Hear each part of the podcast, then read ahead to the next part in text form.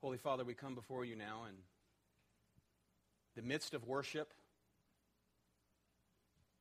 We thank you for ministering to us. We thank you for ministering through us. And we ask now that you'll prepare us as the word is brought near to receive it by faith, to embrace it, to walk in it, and that you will help us in our unbelief. Grant us greater, deeper understanding of the privilege it is to be recipients of your word. Minister to us now, we ask, in Jesus' name. Amen. Uh, welcome, visitors. We're pleased to have you with us this morning. If you've never been here, uh, this portion of the worship service is the uh, proclamation of God's Word. This is the preaching of the Word. We love preaching of the Word. Um, by the grace of God and the power of His Holy Spirit, if you don't like the preaching of the Word today, you keep coming and you will love the preaching of the Word. Because you will see that it is the key to spiritual growth the Word of God. Uh, we pick up where we left off. We are in Romans 10. We've been working our way through Romans for maybe 14 months now.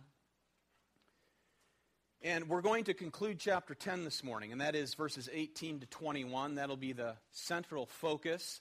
Uh, we will cover ground that we have already looked at in the past um, to help clarify what's before us this morning. Verses 18 to 21 I want to pick up reading on verse 13. The Word of God reads as you would please stand for the reading of God's Word. Verse 13.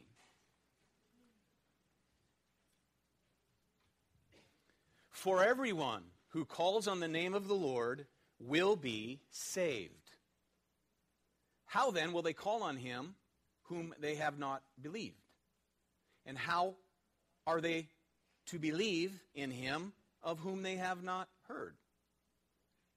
How are they to hear without someone preaching? How are they to preach unless they are sent? As it is written, How beautiful are the feet of those who preach the good news. But they have not all obeyed the gospel. For Isaiah says, Lord, who has believed what he has heard from us? So faith comes from hearing, and hearing through the word of Christ. But I ask, have they not heard? Indeed, they have. For their voice has gone out to all the earth, and their words to the ends of the world. But I ask, did Israel not understand? First, Moses says, I will make you jealous of those who are not a nation. With a foolish nation, I will make you angry. Then Isaiah is so bold as to say, I've been found by those who did not seek me. I have shown myself to those who did not ask for me. But of Israel, he says, all day long I've held out my hands to a disobedient and contrary people. This is God's word for God's people. You may be seated.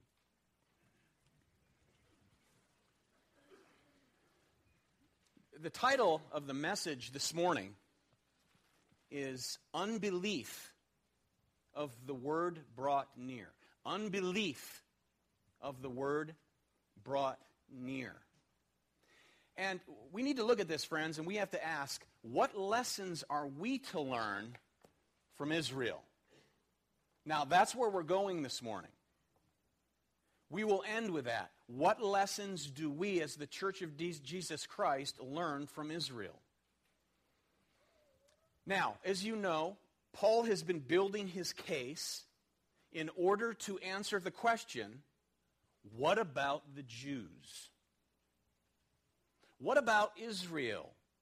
What about those who were given the most, who believe the least? What about them? Well, in today's text, we see again Paul's method of kind of cinching things together after a long discourse or explanation. Do you not love his explanations, beloved? Now, if we were to go back to chapter 3, you don't have to turn there, but just to bring to our memory, he concludes in chapter 3 after explaining sin, after explaining man's dilemma, after explaining the wrath of God that is upon unbelieving men and women. He cinches together the idea that God both requires a sacrifice for sin and also provides the sacrifice. Paul, again, he cinches together the idea that God requires a sacrifice, but he also provides the sacrifice. Chapter 3, verse 23 all have sinned and fall short of the glory of God. And he goes on to say, and on the cross, God put forward his Son as a propitiation by his blood to be received by faith. Romans 3 25. Revealing that he is both just and the justifier for all who believe and only those who truly believe. In chapter 4 and following, he talks about the operating certainty of justification by faith, what? Alone. Not, this is not some New Testament innovation, Paul declares, but this is the same method used by God throughout redemptive history to save every sinner that's ever been saved. Going back to the Garden of Eden, it's always been according to the grace of God and most specifically described through the life and the ministry of Abraham. Salvation in Christ Jesus has made us dead to sin, alive to God, releasing us from the curse and the terror of the law, providing for us, according to his grace, a new relationship to the law. Therefore, having been justified by faith, the scripture says in chapter 5, we have peace with God through our Lord Jesus Christ. And then he continues by presenting the real to life struggle with sin in chapter 7. And that real life struggle with sin begins at salvation, right? There was no struggle before we were saved. You struggle with sin because you're saved. Before salvation, no struggle. Once one is saved, sin becomes a battle. And then in chapter 8 and verse 1, he declares that there is no condemnation for those who are in Christ Jesus. Verse 3, Romans 8, for God has done what the law weakened by the flesh could not do by sending his own Son in the likeness of sinful flesh. And for sin, he condemned sin in the flesh in order that the righteous requirement of the law might be fulfilled in us, who walk not according to the flesh, but according to the Spirit. That's two categories of people believers and unbelievers. Those that walk according to the flesh are not saved. Those that walk according to the Spirit are saved. That doesn't mean that we don't struggle with our own flesh. The point in context there is that there's two categories of people in this world and only two those who have the Spirit those who do not. And then he provides for us, also in chapter 8, in verses 29 to 30, an edited version of the Ordo Salutis. That is the Latin term for the order of salvation. The doctrine that deals with the logical sequence of redemption. Notice verse 29. Those whom he foreknew, he predestined. Those whom he predestined, he called. Those whom he called, he justified. And those whom he justified, he glorified. Foreknow means to set his love upon you. That's his predetermined will, therefore predestinating you to a time and a moment for which he will call you to be saved. That's the effectual call. That's when one is born again by the Spirit. And at that moment, you are justified, that is, declared free from all blame. You have a righteous standing before God, and when God sees you, he sees his Son because you're in the Son. Therefore, you're guaranteed glory. Glory. That is the confirmation of being united to Christ as applied by God the Holy Spirit, sealed with the Spirit, now and forever more. Then, in even more detail, in chapter 9, Paul is Paul's great diatribe on the doctrine of divine election, where he decidedly purposes to call his elect from among sinful humanity as he passes over others. Pleased as he is to shower them with his abounding saving grace, leaving other sinners to themselves. In teaching this, he knows someone will raise the question and they will say, Well, you say to me then, why does he still find fault? Who can resist his will? If that's the way he saves people, why should he blame me for resisting his will? To which Paul answers, Who are you, O man, to answer back to God? Will what is molded say to its maker, Why have I molded you or made you like this? Now, after concluding his overwhelming case for God's pre electing purposes, Paul opens with chapter 10. And in chapter 10, we see a proper response to the understanding of divine election. Again, a proper response to the understanding of divine election. It's an attitude that should accompany any robust theology of predestination and divine election, and that is to see the lost brought to saving faith described in chapter 10, verse 1. Brothers, my heart's desire and prayer to God for them, that is, unbelieving Israel, is that they may be what? Saved. That's the heart of someone who understands predestination, divine election, and sovereign grace. We don't know who, they, who the elect are, so we preach to all and pray and hope that God will save those that we love and we know who don't believe.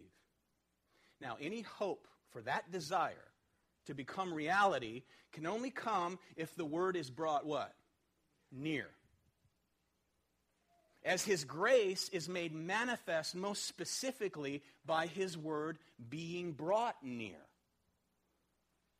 Therefore, verse 8, the word is near you, in your mouth, in your heart. And then he defines what that means. He's, he's citing Deuteronomy 30, verse 14, which means, he says, in parenthesis, that is the word of faith that we proclaim. It's always been about faith, Paul says. Because if you confess with your mouth that Jesus is Lord, believe in your heart that God raised him from the dead, you will be saved. Now, everyone sitting here this morning, that is, anyone and everyone who's saved by grace through faith in Jesus Christ is saved because the word was brought near to you. Amen? The word was brought near. And according to God's divine purpose, in a moment of time, He caused you to believe. He caused you to be born again. He gave you eyes to see, and ears to hear, and a heart that understands. And that a heart of stone was replaced with a heart of flesh. Belief, trust in Christ. Now, the Jews long ago had this message of faith through the Scriptures. The Scriptures were theirs. Therefore, he cites in verse 8 Deuteronomy 30. And this truth was ultimately fulfilled in the incarnate Lord Jesus Christ, the Son of God who became flesh. That word came as close to us as can possibly be. God became man, the Word, the Logos. He is the Word. The Word became flesh and dwelt among us. That's the word being brought near. So it's his word then that must be proclaimed. It's Christ who must be preached. He must be announced. He must be declared. And those to whom that word has brought, been brought near now have the responsibility of bringing it near to others, for which we looked at last week or the week before. So Paul then launches into a series of rhetorical how questions in verses in verse 14 of chapter 10. How are they to call on him in whom they have not believed? How are they to believe in him in whom they have not heard? How are they to hear without someone what? Preaching. And how are they to preach unless they're sent? And that's playing off his statement that he makes in verse 13. Everyone who calls on the name of the Lord will be saved. That's desperation. Calling out to God is being poor in spirit, spiritually bankrupt, and realizing one is spiritually bankrupt. They have nothing in and of themselves that can save themselves. It's not part God and part me. It's all God. I'm nothing. I'm totally depraved. And you call out for mercy. When God brings one to this place, they call on him, and they in turn, the word promises, shall be saved preaching, proclaiming. Learning as we did, it is through the foolishness of preaching that God gathers his elect. It's not up to you. You're not going to save anyone. I'm not going to save anyone. Never have saved anyone. No man has saved anyone. Paul never saved anyone. It's the Holy Spirit of God that saves sinners. We just proclaim the truth. We proclaim it. So, verse 17 faith comes from hearing, and hearing through the word of Christ. Let me ask a question. What is the number one need of this church? What is the number one need of the church down the street, across the county, across these United States, worldwide? What is the number one need of the church? When you ask that question, many answer it in, in most obtuse ways. Some will say, well, it's a good, solid music ministry, it's a vibrant youth ministry or a, an effective children's ministry, or it's home groups, or it's counseling, or it's Orthodox liturgy, or it's discipleship. Any of those? None of the above. Discipleship is very important, it's vital. But it's none of those things. The church's number one need is the indisputable, essential need for biblical preaching. That is expositional preaching. Expositional preaching means to explain the text, expound the text. Those other things are desirable, but it's the word preached. It is the primary need of every gathering church. Paul's final word to his beloved Timothy as he was awaiting his own death sentence was this preach the word. He didn't say just preach. All kinds of people preach. They preach their personal programs. They preach about their political preferences or their f- philosophy of children's ed- education or social agendas preach the word. That is, preach the Bible, expository preaching, exposing the scripture, explaining the text, because that's the power of God unto salvation. The power of God is the word of God explained unto salvation. And it doesn't stop there. You must continually hear the gospel. You must continually, as the people of God, hear the whole counsel of God. Paul says this is the most serious business with which you have to do, young man, Timothy. Preach. In his last letter, before Paul would be beheaded, in 2 Timothy chapter 4, he said, I charge you in the presence of God and in Christ Jesus, who is the judge of the living of the dead, and by his appearing in his kingdom, preach the word. Be ready in season and out of season. Reprove, rebuke, exhort with complete patience and teaching, for the time is coming when people will not endure what? Sound teaching. So, what will they do? They'll have itching ears and they will accumulate for themselves teachers to suit their own passions. That's why these lunatics on TV who preach another gospel are so popular because people come with itching ears and they accumulate those teachers for themselves and thus in the end reap judgment upon themselves. In season and out of season. You know what that means? It means all the time. Something's either in season or out so you just preach all the time. Whether it's popular whether it's not you just preach and you preach and you preach. So then faith comes from hearing and hearing through the word of christ Preachers need to preach. This word, friends, was brought near to Israel. But it never went out through Israel because it didn't reside inside of Israel, you see. It didn't inhabit their hearts. Religious? Very religious. Israel was the privileged nation of God and they were to be the witnessing people for God, and they failed. Okay? Instead, they turned inward.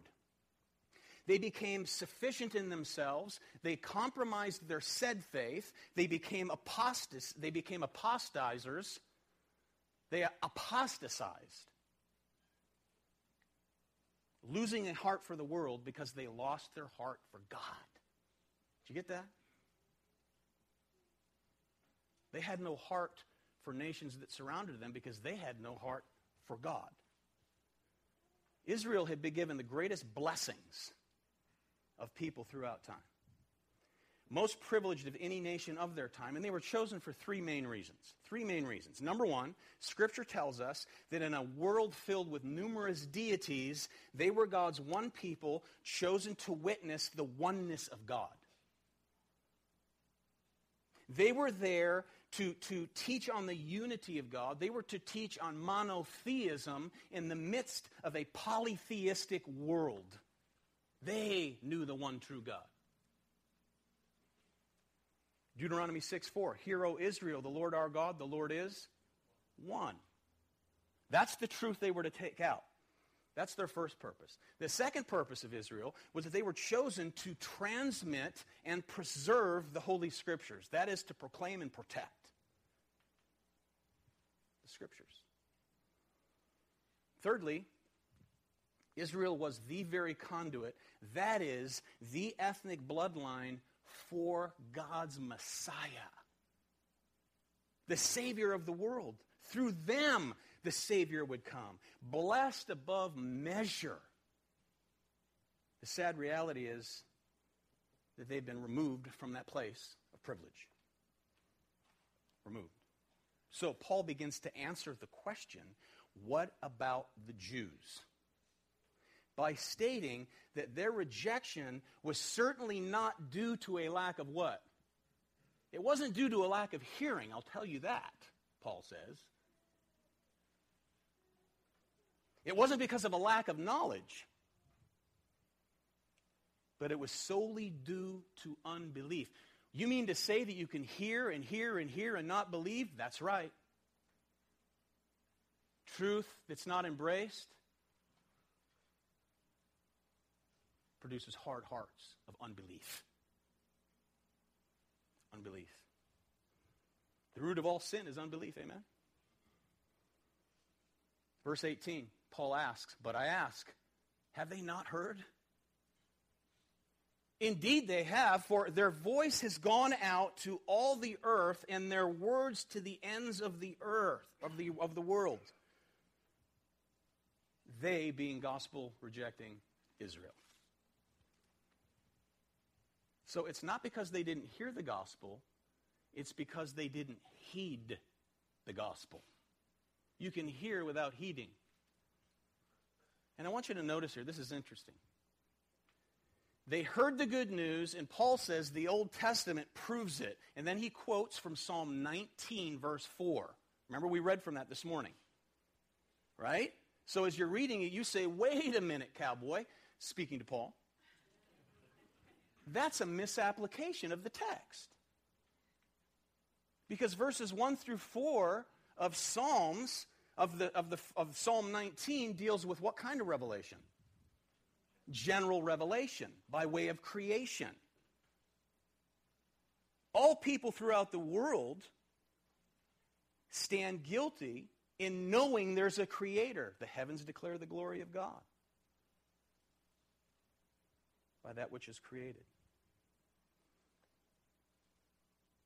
It's a universal testimony to God's creative powers. This is a universal declaration. So, how can Paul apply that passage and say that they've heard the gospel when that passage has to do with general revelation? Well, here's why. Paul is saying, just like God has given witness of himself to all of humanity by way of that which he spoke into existence, so also through Israel, God's message has gone out to the world. They heard Moses, they didn't heed Moses. They heard the prophets, but didn't heed the prophets. He's saying that the gospel, even now in the first century, when Paul lived, has gone out with such force that it is akin to the comprehensive nature of divine election, of uh, divine, I mean, I'm sorry, of general revelation. My theological terms mixed up. They're just as guilty. That's the point. Isn't that heavy? That's heavy. It's gone out with force. Paul, went in his missionary journeys, where did he go? What was the first place he went to go preach? town to town and city to city and village to village, the local synagogue, because they had the scriptures. And he preached. Verse 19. But I ask, did Israel not understand? Did they not understand this? First, Moses says, I will make you jealous of those who are not a nation. With a foolish nation, I will make you what? Angry. So, to answer Paul's question, did Israel not understand? The answer is no, they did not.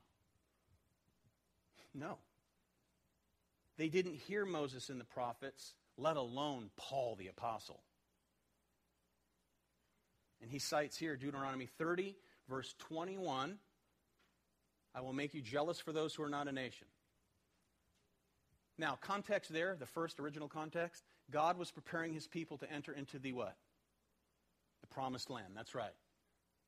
And he says, look, obedience for you will equal life, and disobedience will equal death. If you disobey, if you rebel, God says, I will curse you. As a matter of fact, I will make you jealous for those who are not a people, who are not a nation. Hmm. a promise fulfilled long after it was given, and it's provided, we're provided clarity of that in the next chapter. We're not going to get to it today, but just take a, take a glance at chapter 11 and verse 11. So I ask, did they stumble in order that they might fall? By no means. Rather, through their trespass, salvation has come to the Gentiles so as to make Israel what?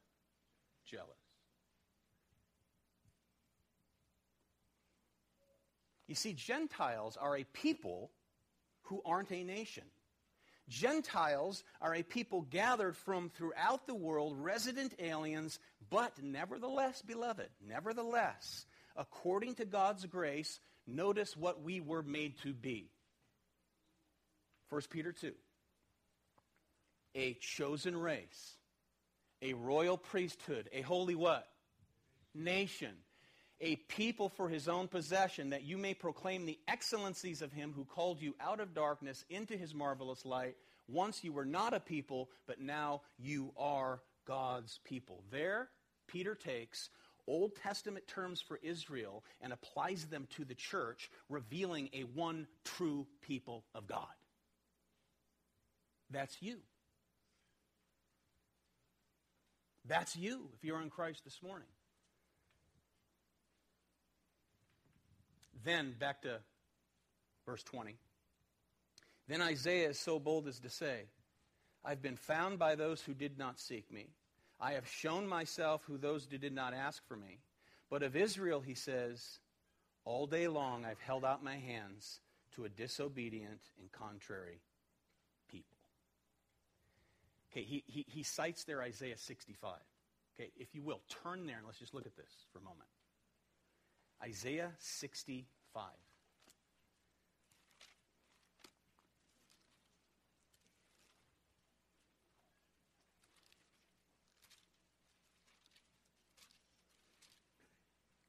I was ready, verse 1, to be sought by those who did not ask for me. I was ready to be found by those who did not seek me. Context?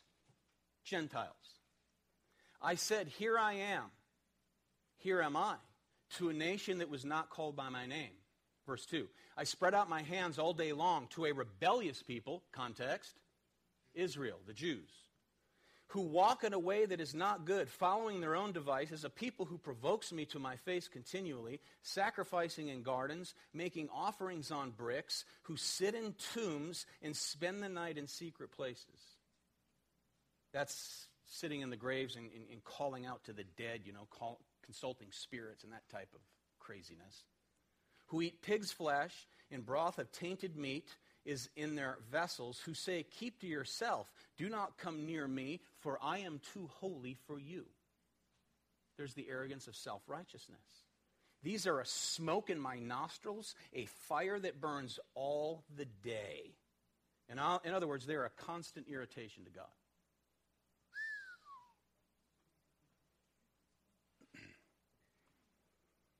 So God in his sovereignty reaches out to a people, not a people, Not a people who were seeking the gospel, but you know what the reality of that is? The gospel was seeking them, wasn't it?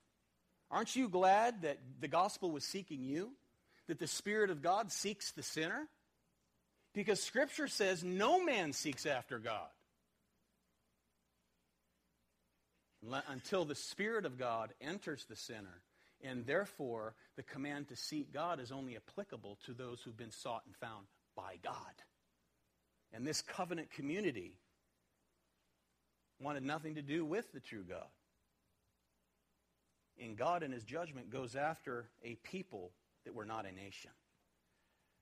And at the same time, here we see an indictment given to Israel. Metaphorically speaking, here's God. God doesn't have hands, but God's standing with his hands open. God is spirit, right? He stands with his hands open. What's that a picture of? To Israel, he says, Come to me. Come to me. That's reminiscent of Jesus' words in Matthew 23 37. Jerusalem, Jerusalem, the city that kills the prophets, that stones those who are sent to it. How often I would have gathered you, would have gathered your children together as a hen gathers her brood under her wings, and you would not.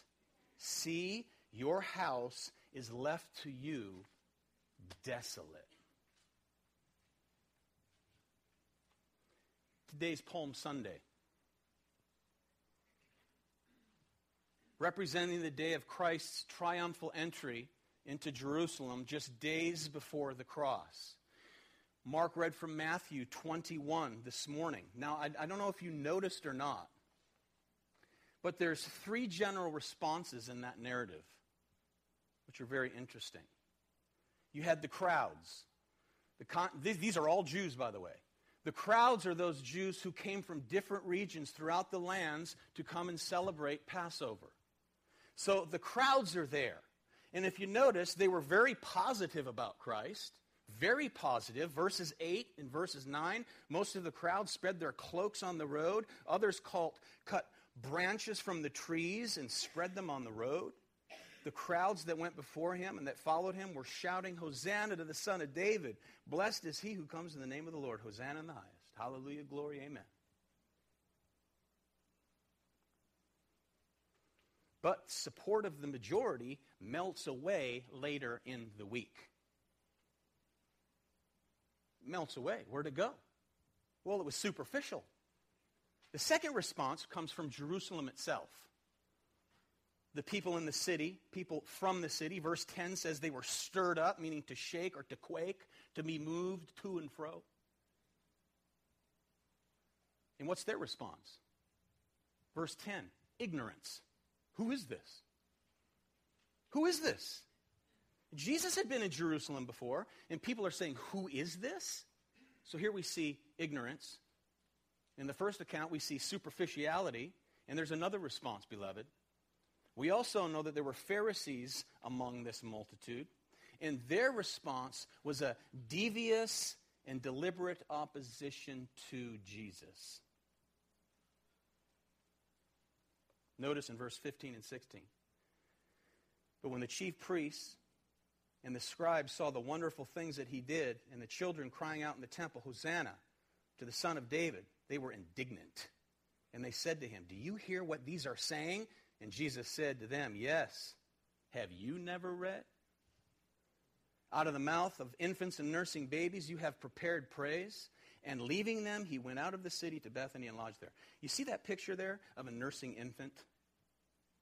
That is a picture of, of, of an infant who's incredibly focused upon her mother's, his or her mother's breast. That's what babies do who are nursing. They're incredibly focused. But this little baby knows enough to lift its head from its mother's breast to draw attention to the Messiah, the Savior.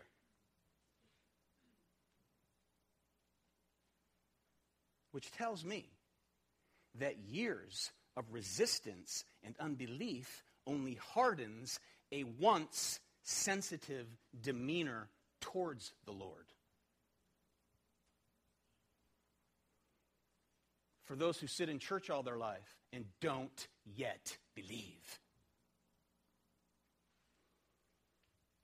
A nursing baby knows enough to lift its head and turn to Christ. Scripture makes it clear all three of those responses are inadequate responses, and they all lead to one place, and it's called eternal perdition, i.e., hell. Mere positive views about Christ, ignorance about Christ, opposition to Christ all lead to the same place separation from the grace and mercy of God. There's only one response that is a saving response to the Lord Jesus Christ, and that is to bow the knee, acknowledge him as king, our king, believing. Acknowledging him as Lord, our Lord, believing. Acknowledge him as Savior, our Savior, believing. Acknowledging that he and he alone provides salvation. Believing, bowing, and repenting. Amen? That's it. That's the only saving response to those who come to him. It's interesting. Those who carried the outward mark, okay, key, outward, outward mark of the covenant would not come. They refused to come. You know, Paul stated earlier in Romans that circumcision, which was the sign of the covenant, was only an outward thing. For to be a true Jew, one must be one where? Inwardly. Whether you're Jew or Gentile ethnically. You're true Israel in Christ this morning. You're a true Jew if you're in Christ. So, Paul, after mentioning all of Israel's failures, he asks, then what advantage has the Jew, right? You remember that question? If being Jewish doesn't save me, if being circumcised doesn't save anyone, if being a descendant ethnically of Abraham, the father of the faith, doesn't save me, what good does it do being a Jew? That's a great question. Chapter 3, verse 1. Then what advantage has the Jew? Or what is the value of circumcision? Oh, much in every way. To begin with, and here it is the Jews were entrusted with the oracles of God, the scripture. That's the blessing. That's the advantage. That's the privilege. That's the privilege. That's the blessing of being in a church, wherever the church is, that preaches the truth. The whole truth. The oracles of God. This is His word. This isn't my word. This is His word. This is their greatest privilege. It was given to them, they were entrusted with this, and it was to be accepted by faith, obeyed and held in honor of the one who spoke it. Yet they didn't hear. They didn't hear what should have been heard. There was no conviction within. They heard it, but they didn't hear it. They saw it, but they didn't see it. Remember the parable of the sower? Called the parable of the four soils, Matthew 13. Jesus speaking parables. He says, uh, He told them many things in parables. The sower went out to sow. And as he sowed, some seed fell along the path, and the birds devoured them. Others fell upon the rock they did not have much soil, and immediately they sprang up since they had no depth of soil. But when the sun rose, they were scorched, and since they had no root, they withered away. Other seed fell among the thorns. The thorns grew up, choked them out. Other seed fell on the good soil, produced grain, some a hundredfold, some sixty, some thirty. He who has ears, let him hear. He who has ears. Jesus said that to the seven churches. He who has ears, let him hear what the Spirit says to the churches. Four different soils, representing four different hearts, representing four models of hearing. Four models of hearing the gospel. One is the pattern of resistance. The seed on the side that the birds devour. Satan just takes it away, it, it just bounces off. The second is shallow soil, representing shallow hearers. They receive it, but not with saving faith. They receive it perhaps with mere emotion or intellectual stimulation, maybe with a lot of enthusiasm, but it wears off, it goes away, which shows it was never the Spirit's work. They fall away. When they persecute, are persecuted for, for, for the word of God, they fall away. They walk away. The third is the weed infested. That is, those people not willing to give up that which is incompatible to the gospel. And the fourth is a heart that is prepared to receive good soil, and it brings forth fruit. So later in the account, the disciples ask, Why do you speak to them in parables? And Jesus answers, This is why I speak to them in parables, because seeing they do not see, hearing they do not hear, nor do they understand. Indeed, in their case, the prophecy of Isaiah is fulfilled that says, You will indeed hear, but never understand. You will indeed see, but never perceive. For this people's heart has grown what? dull. God forbid there be a heart that grows dull to the scriptures. But, verse 16, blessed are your eyes, for they see, and your ears, for they hear. Truly I say to you, many prophets and righteous people long to see what you see and did not see it, and to hear what you hear and did not hear it. They proclaimed it.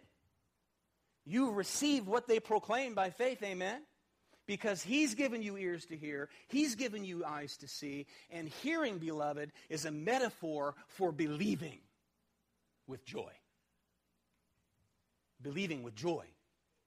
Because many who have never physically heard with their ear ever believe with joy. Helen Keller was blind and deaf, but had ears to what? To hear.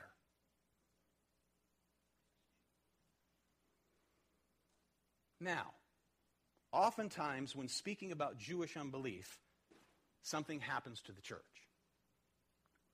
Do, do, we get the indictment against Israel? Do we see this thing clearly? Oftentimes the church replies, well, we're not ethnic Israel. Well, we're not Old Covenant Israel. We're New Covenant, true Israel. These are historical matters that relate to people who are not us. Warning. Eh, eh, eh. Warning. We mustn't tune out when we read of any indictment against ethnic Israel. This letter, Romans, was most specifically written to the church in Rome, defining, no doubt, Israel's apostasy. That's very clear. Nevertheless, beloved, the church always has been and is to this day in danger of apostasy. That is, in danger of falling away from a said faith right into apostasy, a walking away from the said faith. Many individuals engaged in corporate worship of the faith once for all delivered to the saints, who at one time perhaps sat next to you, have departed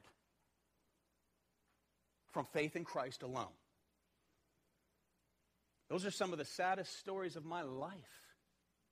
Are people who seem to be true believers who this day deny Christ. That's apostasy. Family members, we know, perhaps grew up under the truth and at one time as a youngster had zeal for God. They don't even believe in God today. That's apostasy. Thus, the admonition to Jude, Jude 3. I found it necessary to write appealing to you to contend for the faith that was once for all delivered to the saints. For certain people have what? They creep in. And how do they creep in? Unnoticed. Who pervert the grace of God into sensuality and deny our only Master and Lord Jesus Christ. Many people fall away into false teachings that are all about me, me, me, and not Christ. And they're the ones that have the itching ears that Paul warned Timothy about. They build up for themselves teachers. Now it's another gospel. It's another gospel. So the church must be warned and instructed, not unlike Israel, of the perils of unbelief. In this, beloved, is one reason why preaching the word is the number one need of any pulpit in any place that proclaims to be of Christ. Is it. Let me ask you a question. When God's word is preached, do you hear God speak to you through it? Okay? Does the Holy Spirit comfort you in the faith that He's granted to you? I hope so. Does the Word arouse your soul? Does the Word of God awaken you out of lethargy? We hope so. Does the Word of God, by the way of the Spirit of God, pierce you? We hope so. Does the Word of God sometimes bother you? I hope so. Does the Word of God many times encourage you? I hope so. Does it trouble you? Does it shake you? Does it strengthen you? It ought to do all those things for those who have ears to hear those things. Christian, don't be upset when you're troubled. Don't be upset when the Word of God rattles your cage. Rejoice. For some, all they want it to do is encourage them. They never want it to strike them, and in not wanting it to strike them, they resist it. And they become hardened to the gospel. Amen? I'm telling you. This is what happened to Israel. It's very easy to have sound doctrine without a sanctified life. Some Christians claim a certain freedom of what we call conscience. I have freedom in my conscience, but yet they ignore the conviction of the Holy Spirit that is speaking contrary to their conscience. Okay, you're following me here? Romans 2:15 we read that the inner voice of conscience either accuses or else what? Excuses. And that includes even unbelievers. Everyone has a conscience. We as Christians have the highest level of consciousness because we have God the Holy Spirit. Conscience simply serves to analyze and evaluate our behavior with either approval or disapproval. It's really simple. The problem is that our conscience doesn't always tell us the truth. Oftentimes, Christians attempt to justify certain ways of living by declaring that, hey man, I'm free in conscience here in this area, and since my conscience isn't accusing me, I'm free to carry on as I please. What's the problem with that? We're incredibly skilled at manipulating conscience towards self approval. Right? Has anyone fooled themselves besides me? I have fooled myself. I told me so. That's the title of a book. I told me so. Christian self deception. By, re- by repeating certain sins over and over again, we begin to gag the voice of conscience, quenching the Spirit, grieving the Spirit, and in turn become hard to the gospel that saved us, that continues to sanctify us, and is assured to glorify us. And this subtle compromise leads nowhere good. Amen? And to some, it leads to the worst of extremes. 1 Timothy 4 Some will depart from the faith giving heed to deceiving spirits and doctrines of demons, speaking lies and hypocrisy, having their own conscience seared with a hot iron. That's what led Israel's sin of unbelief.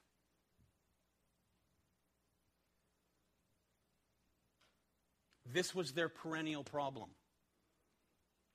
They failed to take God at His word. They failed in the central truth of belief, believing God. They didn't believe God. They had the book and didn't believe God. Those that didn't have the book accepted the word of God when they heard it. See, that's what he's, Paul's talking about. They had the book and didn't believe it. They heard it, but they didn't heed it. Those who had never heard it, by the grace of God, ended up heeding it, believing. They believed. Confess with your mouth Jesus Christ is Lord. Believe in your heart God raised him from the dead. You shall be saved. Belief is deep, belief is trust.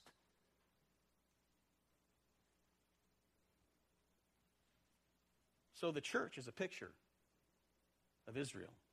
And Israel is really a picture of the human condition. We need not separate these things, right?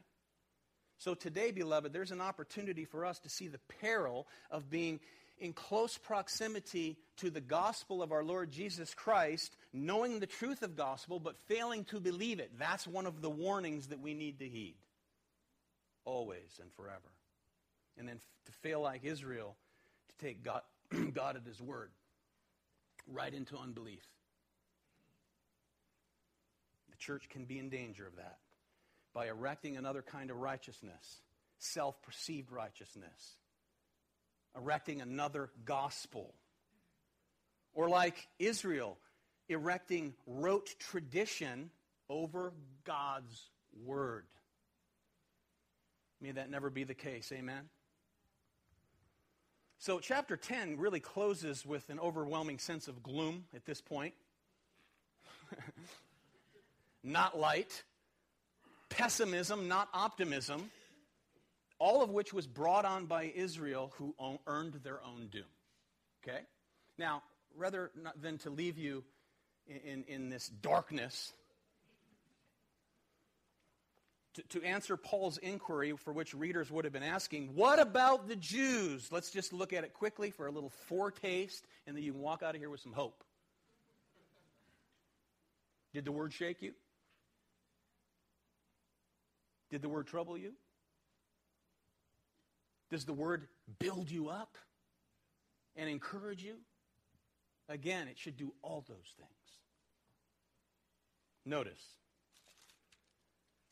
chapter 11. We're not going to study this, I'm just going to read this.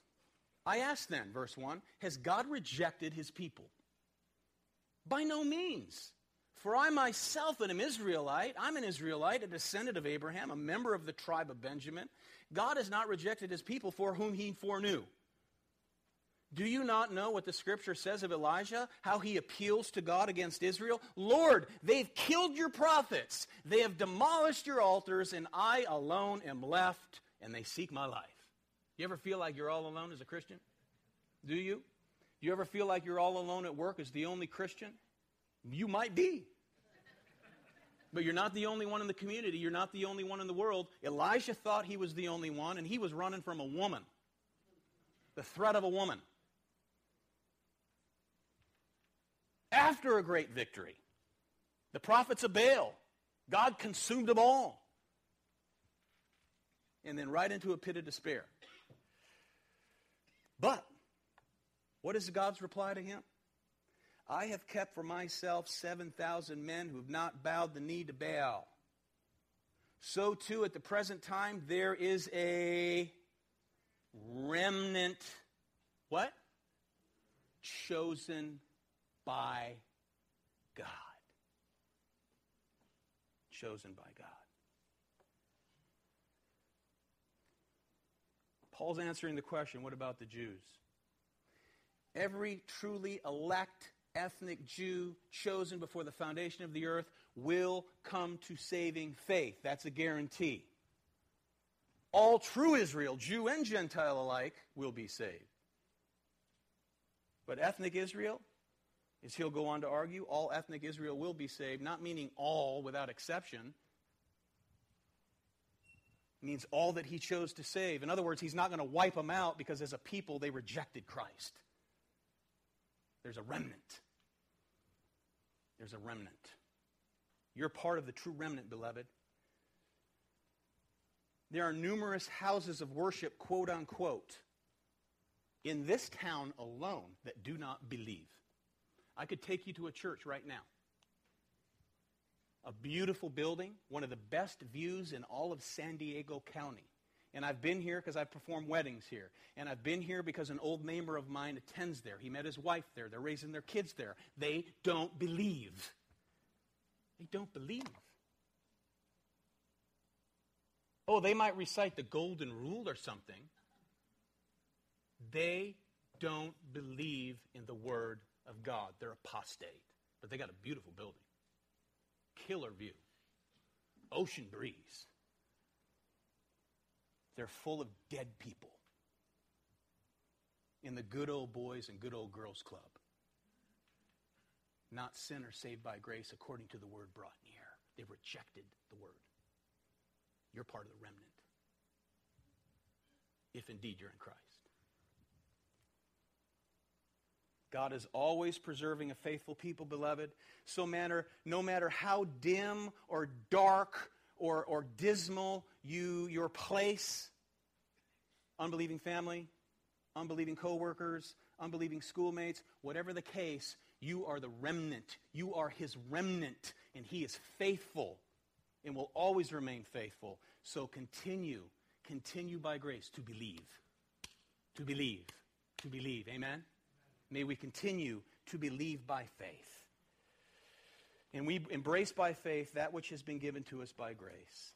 So may we, beloved, in turn, of that kindness and goodness of our mighty God, live our lives in a way that honors Him, to follow His commands and be obedient because He enables us to do so. Amen? As representatives of the Most High. You are His people, His remnant. He's faithful even when you're not. Amen? Father, we thank you for the word. We thank you for Paul's incredible ability to teach just scripture after scripture, citing what we know as the Old Testament, forming what we know as the New. And we're able to sit back and look at all of it in context. It is quite an amazing thing. And we see through it all that you are faithful through and through, kind and good and gentle and merciful. Lord, may you build your people up today. All who are here, Lord, by faith, justified according to your grace and the faith you have birthed into us, Lord, in, in, incredibly bless them today, Lord, I pray. Bless them to persevere. For any who may be feeling like an Elijah, Lord, within their family or their workplace or wherever they may be, Lord, remind them that you have a remnant for which they are a part of, eternally secured through the finished work of your Son, our Savior, Jesus Christ. Help us, Lord, in our unbelief. Increase our faith. We might persevere by faith for your glory, the good of your people, and the shining, illuming light, illuminating light of the church in the world. We pray in Jesus' name. Amen.